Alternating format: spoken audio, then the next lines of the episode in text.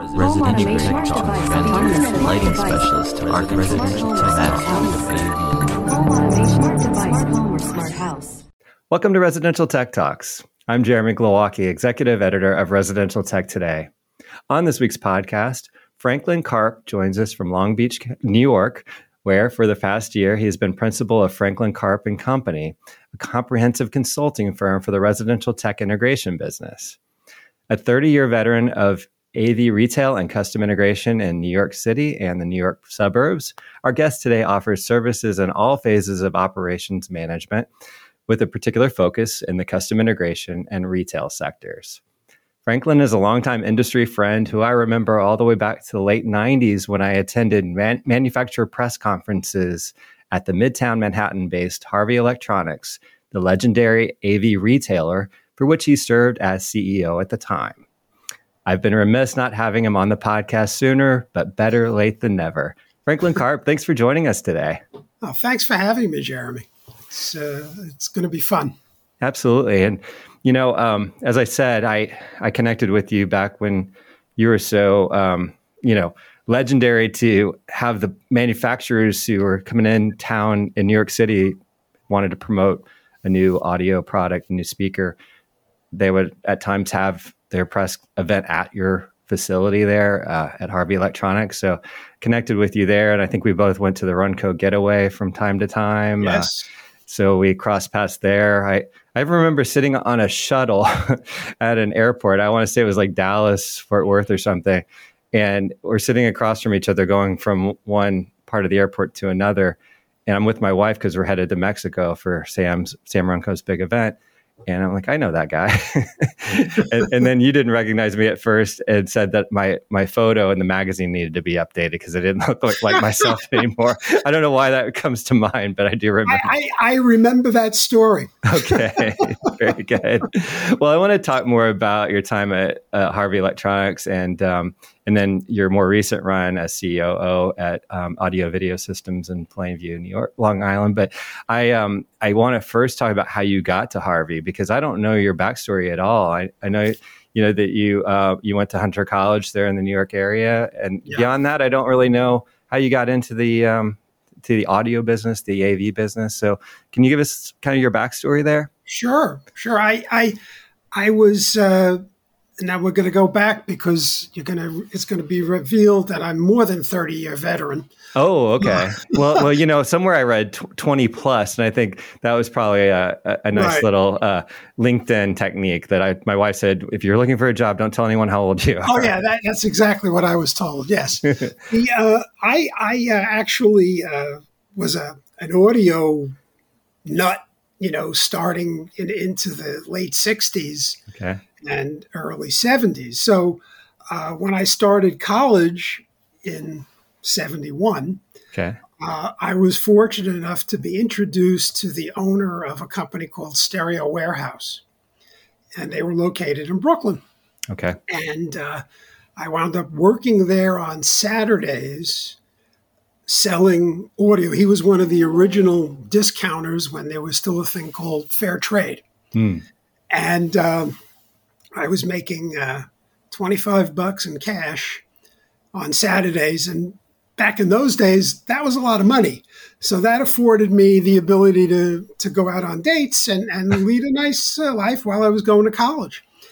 And um, ultimately, uh, my love of the audio business uh, overcame any desire I had to, you know, continue going to college. Although I went for four years, I didn't finish. Oh, okay. Um, and I I joined uh, full time Stereo Warehouse, and that that company later morphed into uh, Rabson's. They bought a company on 57th Street, which was a very famous location, and uh, I worked there uh, until. Gee, I worked there until 1990, I think. Oh, okay. So that brought you really right up to to yeah the time that I, I actually uh, it's you know those who know me know the story, but I uh, I married the boss's daughter, but I divorced the boss and left, and then I wound up joining Harvey Electronics. Uh, okay. Uh, and uh, that's really where I did my uh, postdoctorate work. Uh, I learned anything and everything about um, business, a public company, accounting. Uh, my time at Harvey, and I joined there as a merchandise manager, and then moved up to VP, and then ultimately CEO, and went through a bankruptcy, and then took the company public again. So uh, it was quite a quite an education for the uh, 16 years that I was there. Yeah, you don't you don't experience all of that typically with your typical your, your usual custom integration firm and obviously yeah. the av retail is kind of a dying um, art there but uh, what um, as merchandising manager uh, you were in charge of what was sold what was brought yeah, in lines that, that was that was my job and, and when i joined the company there was no custom install involved at harvey uh, we eventually, you know, moved into that business, and that became a huge part of our business. Uh, you know, so as the merchandise manager, I had a buyer reporting to me, and uh, it was uh, quite the learning experience because the uh, the accounting, the uh, POS control systems were something that I had to learn from scratch, basically, because where I came from they were still writing sales receipts on the more business form machines. Okay. Okay, so you wrote the it was carbon paper, and then you pulled the crank and you pulled out an invoice. I remember those. Yeah. yeah. So when I went to Harvey, all of a sudden they, those machines didn't exist. Everything was done with uh, computers. So uh, I got a crash course in that.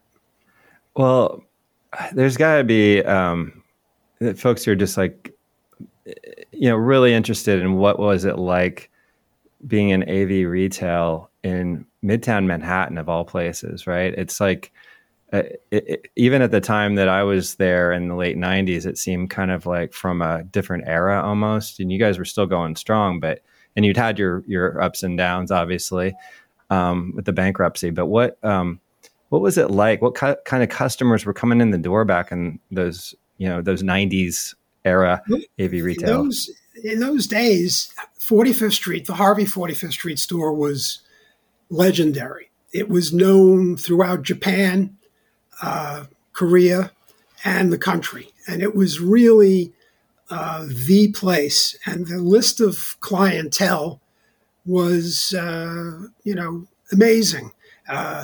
Um, uh, Henry Kissinger's wife would call up and say Henry forgot how to operate his CD player.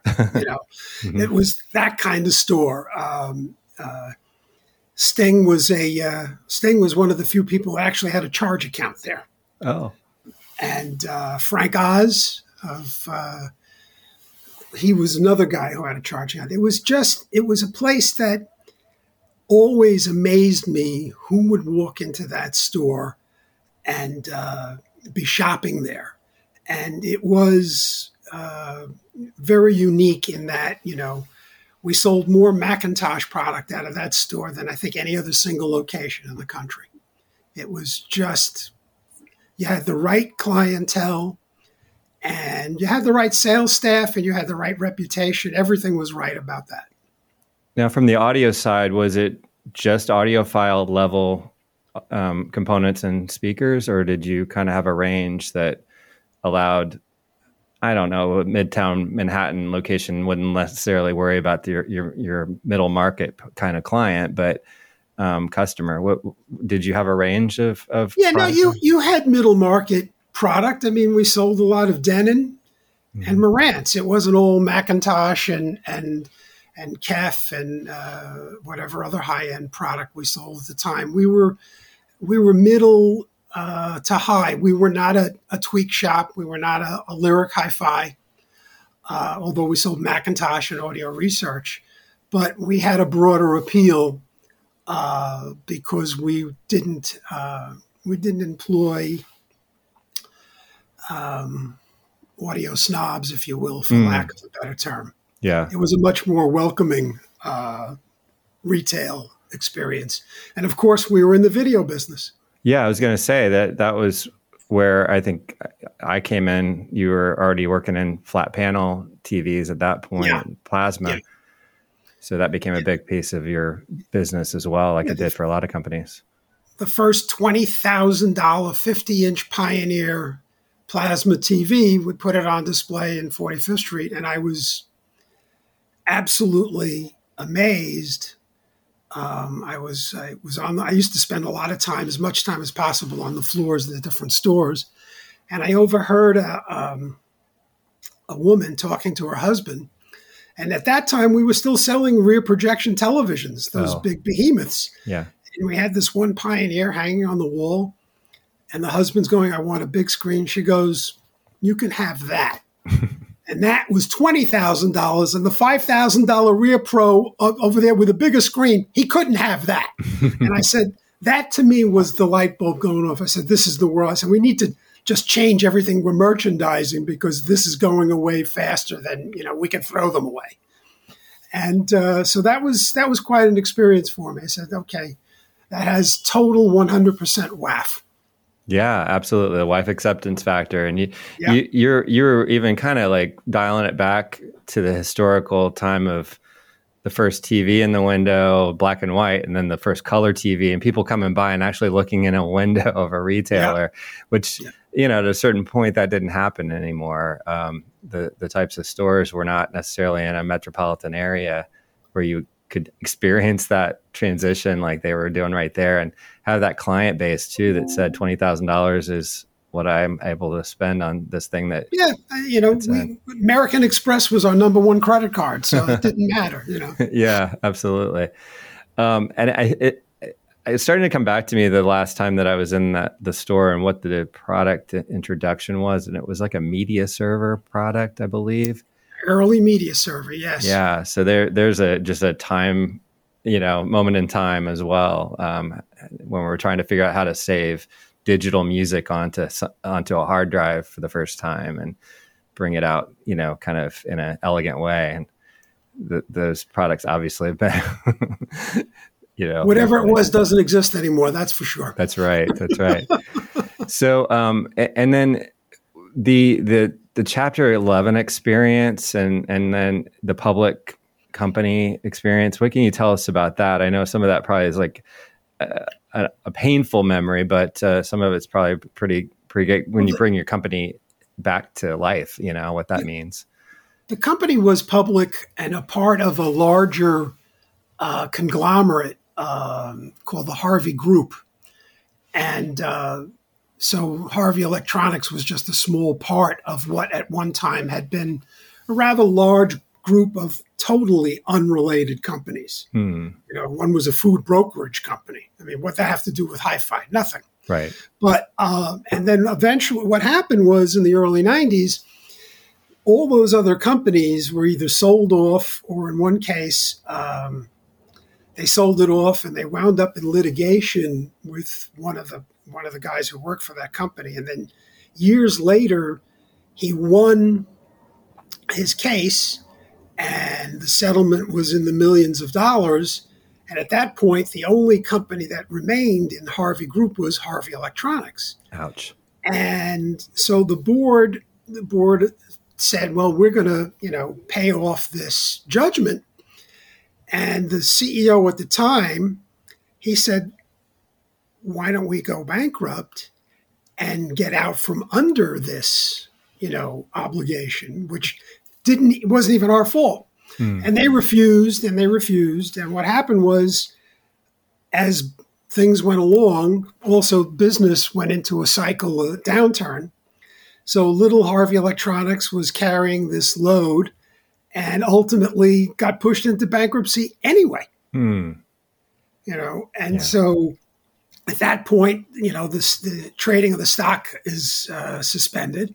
You're no longer public, although we still maintain the accounting principles involved with being public. Okay. And at that point, the control of the company changed as well. So at that point, we uh, we went out to find you know some uh, investors to put money into the company, which we ultimately did. And so they took control of the company, and their goal was obviously to take it public again, and which we ultimately did. I think in '98 Okay. was when we did that. By that point, I was the CEO of the company. We did the road show and, you know, fed the uh, brokers and, and did everything you had to do to get them hyped up to sell your stock. Hmm. And uh, it was a $5 stock, which was the minimum you could put it out at the NASDAQ small cap anyway. And so we took it public again, which was at the time the cheapest way to raise capital to expand the business, reopen locations, and grow the business, which is what we did. And so we took it from that point when the company was probably well under $20 million. Ultimately, we got it up to $46 million. And you were running how many locations at that point? At that point, we were eight locations. Okay, that's a lot of locations. And yeah, yeah. Did you have? Um, was it just like Long Island and uh, Long Island, Long Island, Greenwich, Connecticut. Okay. Uh, New Jersey, we had three locations. We had two locations in Manhattan, um, and then we had the, a warehouse facility uh, and an outlet center at one time. Yeah. And was, so where did it so so where did it go to the point where you ended your time there? Um, what was that uh, uh, uh, an end just for you or for the company when you left? Well, it, it, it ended for me because the the people that came in uh, after the public offering, because we did another, we went about doing another capital raise and the people who got involved with that capital raise, um, they had different plans for the company. They wanted to double the size of the company overnight via acquisition because they had granted themselves millions of options. And so it really, unfortunately, became a stock play for the people who took over. And at that point, they wanted their own guy in there, and I was the CEO, so that's the guy who's going to walk the plank. and so I did. Um, I had a contract, which uh, was good, mm. uh, but uh, ultimately, the wonderful company that Harvey was, and it was a wonderful company, and it was a wonderful time in my life. Um, they succeeded in killing it, and uh, because the money we raised they really used that money to try and acquire an operation down in uh, Washington D.C. area, which you would have been familiar with, Myer-Emco. Oh yes. So they spent a lot of time and money trying to buy Myer-Emco, but John Meyer, to his credit, said, "I don't want stock; I want cash," mm. and they couldn't raise any more cash. and uh, so ultimately, that deal never uh, transpired, and ultimately they figured out a way to kill a beautiful business that could have to this day with changes in footprint and other things could have you know still be in existence today yeah because you as i was going to bring up that you're a member of htsa i've been for um, a long time as yeah. a buying group and now it's kind of represented differently but basically a buying group and you've been able to collaborate and compare notes with your peers that, that have done this same career path as you and maybe not the same market but um, you know multiple locations single locations whatever it is seeing the av retail and hi-fi business change and morph into custom integration. And um, what um, ha- have you seen anything that compares to what harvey was at its best with the eight locations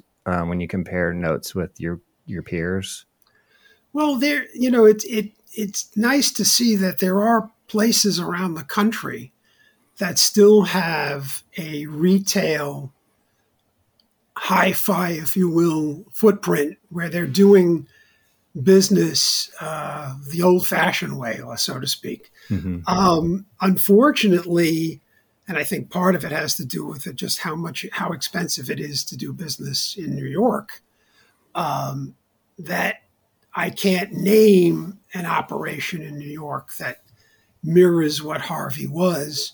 Uh, but if you look at guys like uh, you look at Gramophone down in Maryland, sure, I think they've got a very and they've actually taken things a step further with their uh, kitchen and bath Yeah. uh, operation, their lighting lab. I mean, so they they you know matured uh, a traditional hi-fi business into a, a true hybrid CI retail business, which is something that I know had we been given the time, Harvey could have done the same thing. Yeah, I, I think um, you know you've obviously seen AV retail um, where it, it's multiple locations around the region, wherever it is, or the country, um, like a sound advice type of a model. Right. But I'm not sure it would have been at the the quality level necessarily, and I may be wrong. Um, that Harvey was at, at its peak, and you know the reputation, and having all those locations. I just wonder, you know, when a company comes in, a group of investors, and they want to expand, it seems like it always falls apart. That it's a really hard thing to scale. It is, and part of the problem is that you can be an excellent bean counter. You can be excellent with all those different processes, but um, the business itself still hinges a lot on relationships and understanding, uh, not just understanding technology, just understanding how people enjoy the technology.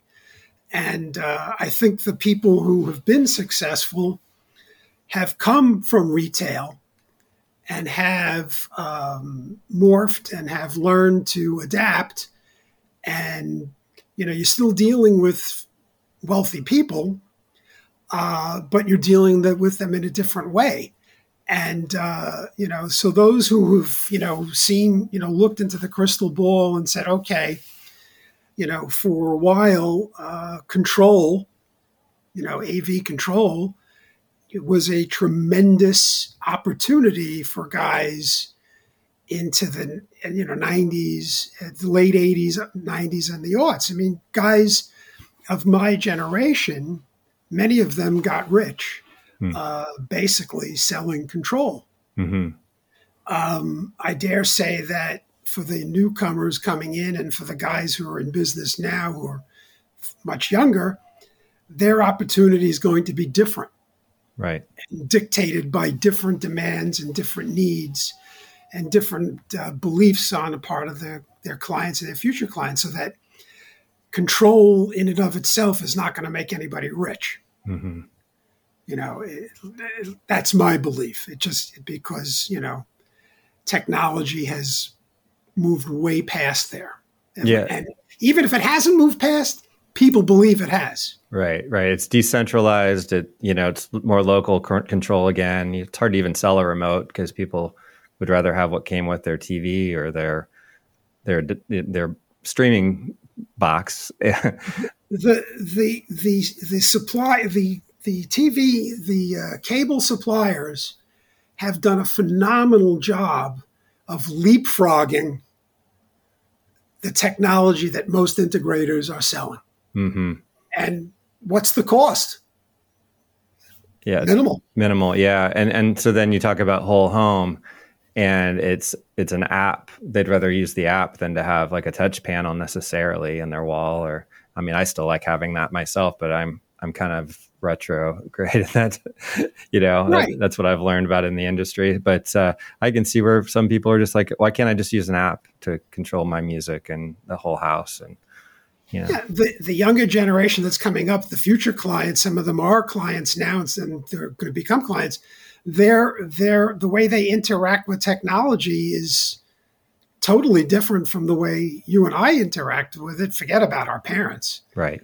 And, uh, you know, so it just keeps, it puts a different spin on where the opportunity is going to be for guys who are going to stay in the integration business.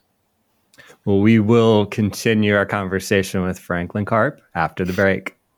Today's episode of Residential Tech Talks is brought to you by NICE, the global manufacturer of smart home security and building automation solutions. NICE is bringing together 30 years of innovation with award winning products from Elan, Speakercraft, and Panamax to create a holistic ecosystem for builders, integrators, and consumers. Learn more about how you can create one home with one solution at go.nice you.com backslash RTT.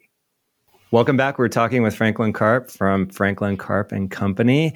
Franklin, um, I, I, know we're, we're doing a This Is Your Life kind of retrospective here, but I think we're also bringing in current day stuff as well. So I kind of like that. Um, let's talk about your your run, which was a lengthy one, probably as long as you were at Harvey or about uh, as COO of Audio Video Systems in Plainview, right. Long Island. Um, you had a really successful run there. I most recently connected with you editorially at my current magazine, Residential um, Tech Today, um, w- when you were doing a Milson Systems solution yeah. there, and uh, mm-hmm. that was that was great because Richard Milson's one of my favorite people. Uh, obviously, an HTSA guy, but had his his own kind of creation there. So it was it was you sort of embracing a new concept, which I thought was great because being a crusty veteran, you know, sometimes you can go, eh, I know how this thing works. I don't need to do this. But here was this wonderkind kind of guy saying, I've got a system that can make your plan, your your staging of your um, project more efficient when you go out in the field. Um, so I, I, I was impressed with that. You were running a group of what 80 employees at one point. Yeah. Um, so how was that different it, it was full on custom integration, right? No, no retail. No retail, no showroom.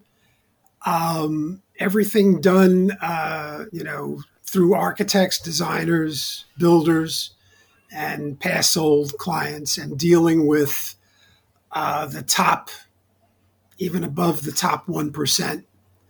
You know, so you know, Forbes 400 type clientele. Um, but fortunately, uh, my retail background and the people that I dealt with uh, at Harvey, a lot of them were the same. Mm-hmm. So that was never an issue. Um, the go to market was completely different. And um, the the whole um, and at that time, so that was 6 mm-hmm. you know, control, traditional control, and at that time you really had two brands, one one a six hundred pound gorilla, and then a few also Ryans. Mm-hmm. Um, you know, that was where everybody concentrated, and you were selling touch panels that were three, four, five thousand dollar touch panels, right? And everybody was making a lot of money. Um, the interesting thing about it was that um, many of the guys who were still making a lot of money in spite of themselves um, they were their deliverable wasn't even that good, but the demand was such uh, that you know people either were convinced they needed it or wanted it, so that a lot of guys who shouldn't have been allowed into people's homes were, and a lot of guys made a lot of them. Fortunately, most of those guys are gone. Yeah. Um, but those were mistakes that some of the manufacturers made in their zeal to sell more stuff. You know, um, you you you can't become a brain surgeon because you bought a book on brain surgery. um, you know, there's a lot more attack. And quite honestly, you really shouldn't be an integrator unless you've got experience and good people, you know, programming, installing, uh, and selling. Right. And, uh, you know, and that's one of the things that's changed in the last few years in that you can no longer uh, fudge it. Right. There were a lot of guys fudging it for a long time and they made a lot of money. Which is uh, kind of uh, kind of interesting that you could because it would seem that programming basically from scratch a, a touch panel might be a barrier to entry, but people were trying to do it anyway. And and now that's pretty much, you know, it's, it's more gone. of a, yeah, you don't do that anymore. yeah, I mean, it, has gone. I mean, um, and you mentioned Richard Milson, um, and I, quite honestly, years ago, um, well before he he was a member of HTSA, he spoke at a conference, and he was speaking about uh, st- best practices, standards, and practices, and uh, I left that conference uh, session, and I said, "This guy's the smartest integrator I've ever met." Mm-hmm. And to this day, I will, you know, swear on a stack of Bibles that that's the truth. Yeah. And um, I, I, he gets embarrassed when I say it, but he he brought integration. He brought the process to another level. And for the dealers who have adopted his thought process and his his complete manner in which he you know delivers a pro, uh, an end project, there is nothing better. There is and there is nothing that is ultimately, when done correctly, more profitable. So not only is the deliverable the best that can be, but you can also be more profitable uh, in a category where profitability is being challenged. Right. You know, you know, when the iPad came out, I said, "Uh oh." Mm-hmm. I did a spreadsheet of how many touch panels we sold, and then I did a spreadsheet of how many, if we replaced them with iPads, which ultimately was happening, how much gross profit we were going to lose. Mm. The number was in six figures. Wow. It was scary. Yeah. And that continues to happen in other categories. Yeah, and and that's where you see the evolution from entertainment technology essentially is what I kind of broadly call what what it is that custom integrators do. Obviously, there's also lighting control, which isn't necessarily entertainment. It's it's a infrastructure technology, but then beyond that to lighting fixture um, installation and lighting design. So you're becoming more integral to all the technologies of the home as opposed to just um, the AV and things that maybe seem like you could get somewhere else or do yourself. Um, and and so that must be an interesting evolution for you now that you're not an integrator anymore watching that uh, seeing it very clearly from the htsa angle because that group is a leader visionary with that um, but thanks to you know some specific people in the organization um, what, what, have you observed there um, from a from a different vantage point with lighting well, it's interesting when i joined avs in 06, um, I got my first real exposure to real lighting, panelized lighting control. Right.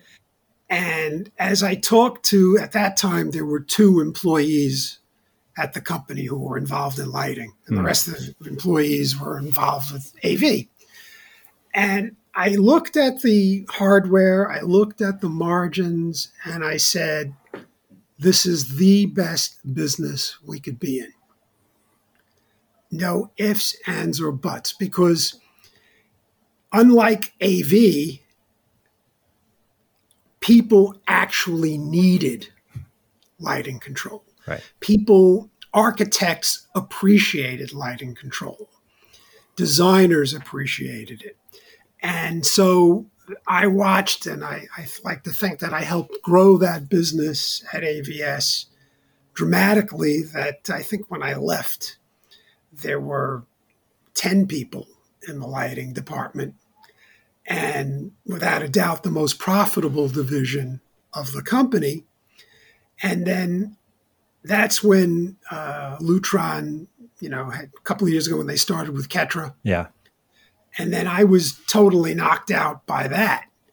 And I, and then you know, um, it was coincidental that uh, going back a few years ago, John Robbins and I, uh, I was on the board at the time. We interviewed Tom Doherty for the job he has now. Right.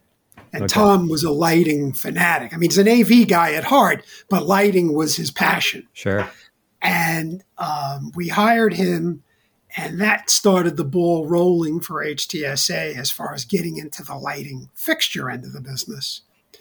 And I believe, I know that integrators who are embracing taking the time, uh, when possible, even adding a lighting designer to their staff, that is what's going to sustain, give them growth, give them profitability for many years to come.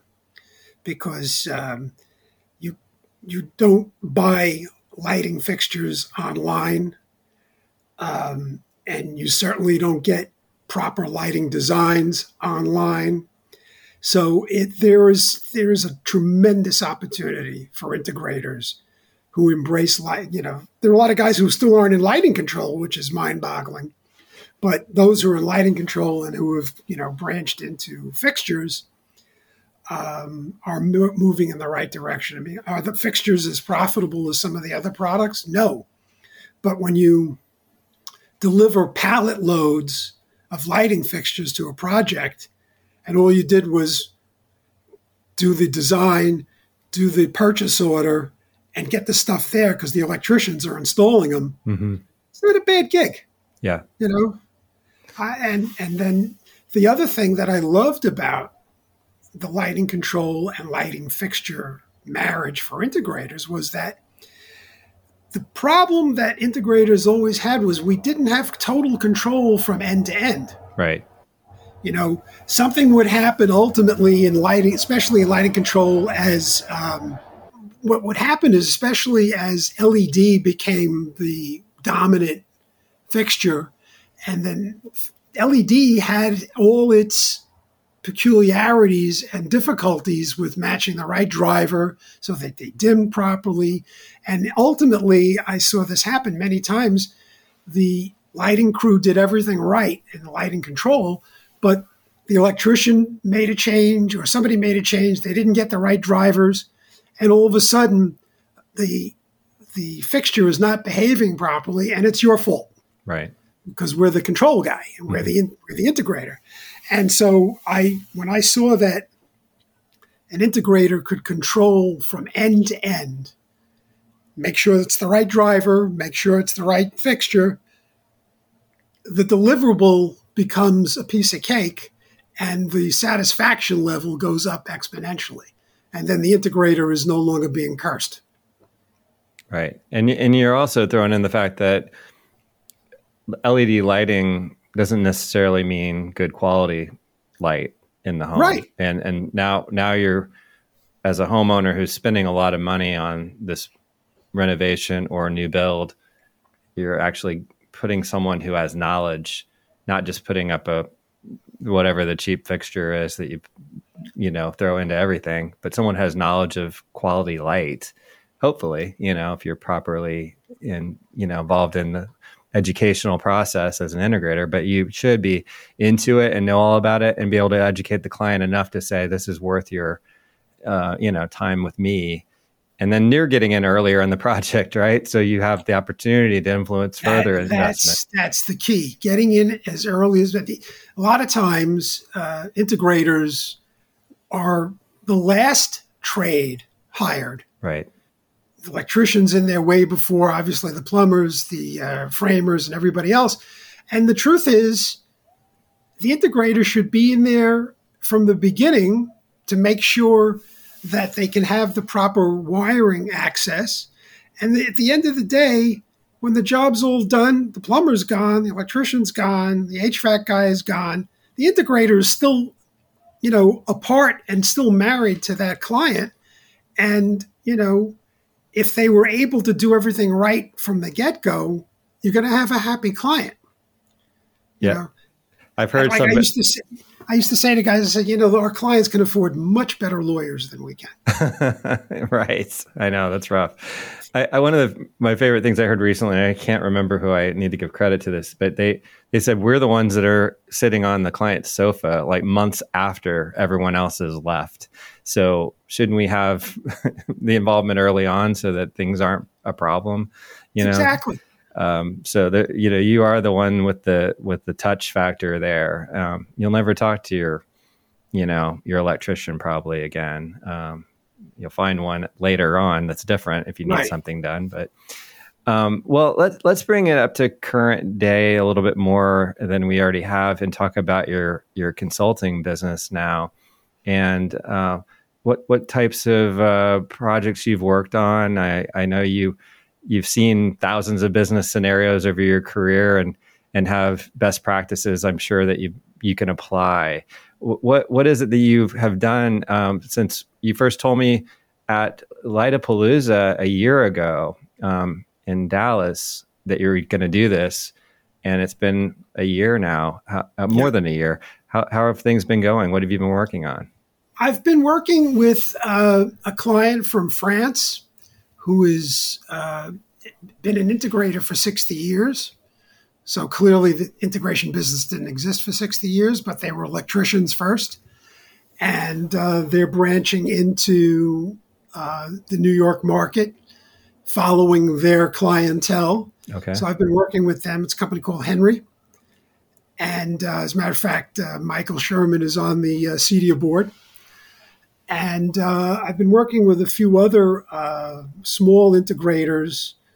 Uh, with one guy, I, I told him I'll be your consigliere. and um, it, has been very interesting. It's been challenging. Um, I've done some work for Scott Struthers. Yeah. On his, you know, philanthropic side. Okay.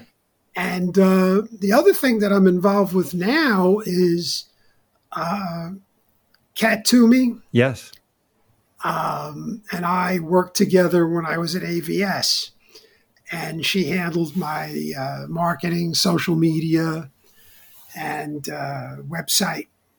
And uh, when I left AVS, we're friends. You know, she helped me with my website, my logo, uh, press release and uh, when we were um, at HTSA last fall, she started talking about um, an idea about doing video production hmm. for integrators, custom video integ- uh, production.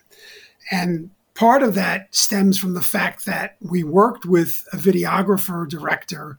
We did a, the Milson video for AVS, a young man named Johnny Fratazzi um, so he's been doing work for Lutron and Sony, uh, Leon, and a bunch of other uh, integrators around the country. So he's built up this tremendous library of video.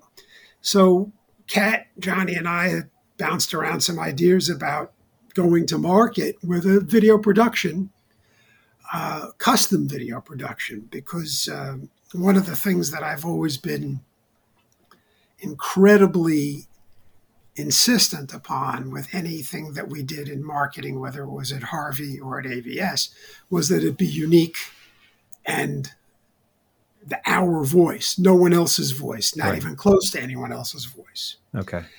And so we we we were at uh, we were at the uh, spring conference, mm-hmm. and uh, we met with about fifteen different integrators and put together a proposal and a, and a, um, a presentation, and the response has been tremendous. Uh, Video Mojo is the name of the company. There should be a press release uh, next month. Kat's okay. in Italy right now. Okay. Johnny's in Spain.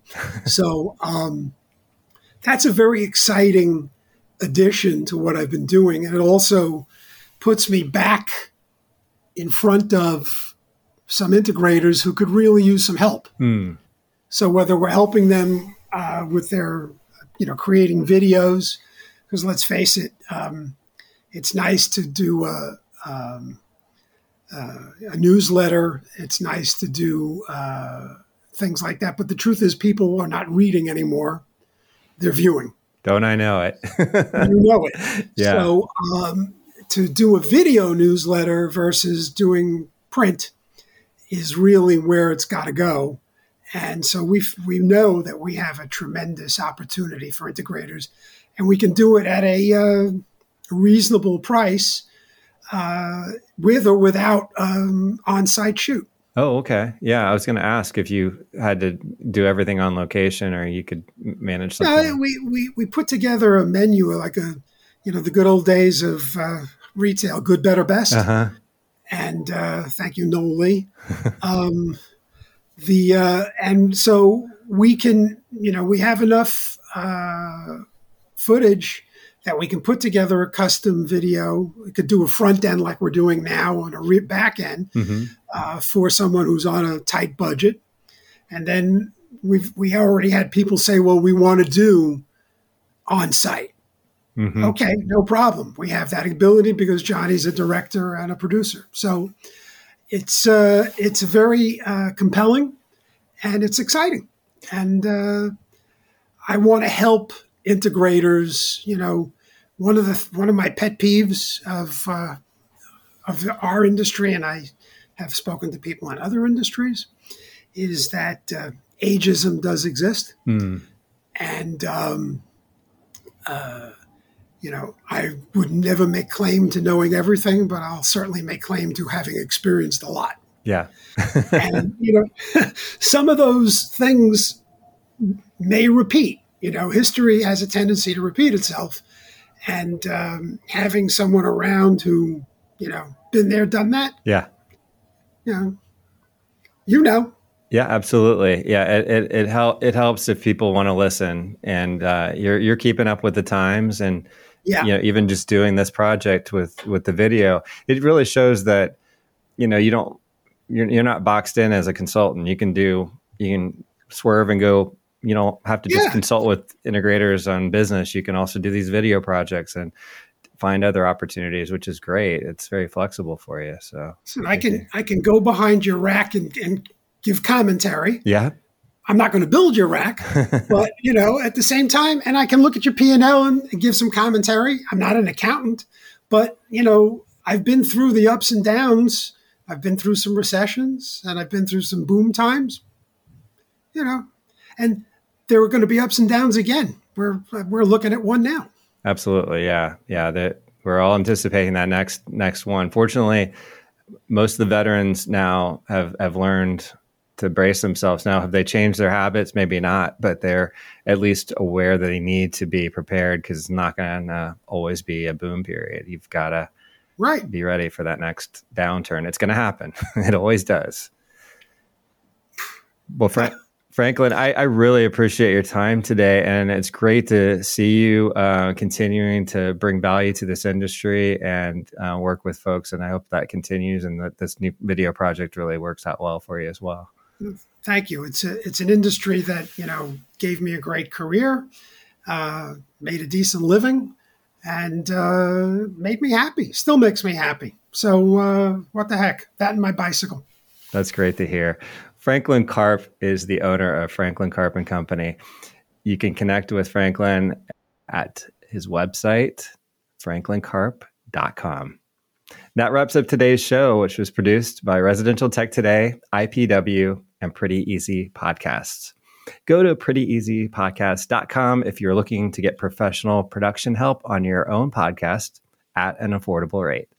And if you're new to Residential Tech Talks, please subscribe to the weekly podcast wherever you watch or listen to podcasts. Also, check out all the latest residential tech news at the magazine's website, restechtoday.com, where you can also subscribe to the print or digital magazine and to our Tuesday and Friday email newsletters. Until next time, Please stay safe, stay inspired, and let us know if you have a great story to tell. Residential lighting specialist to residential. Home smart house.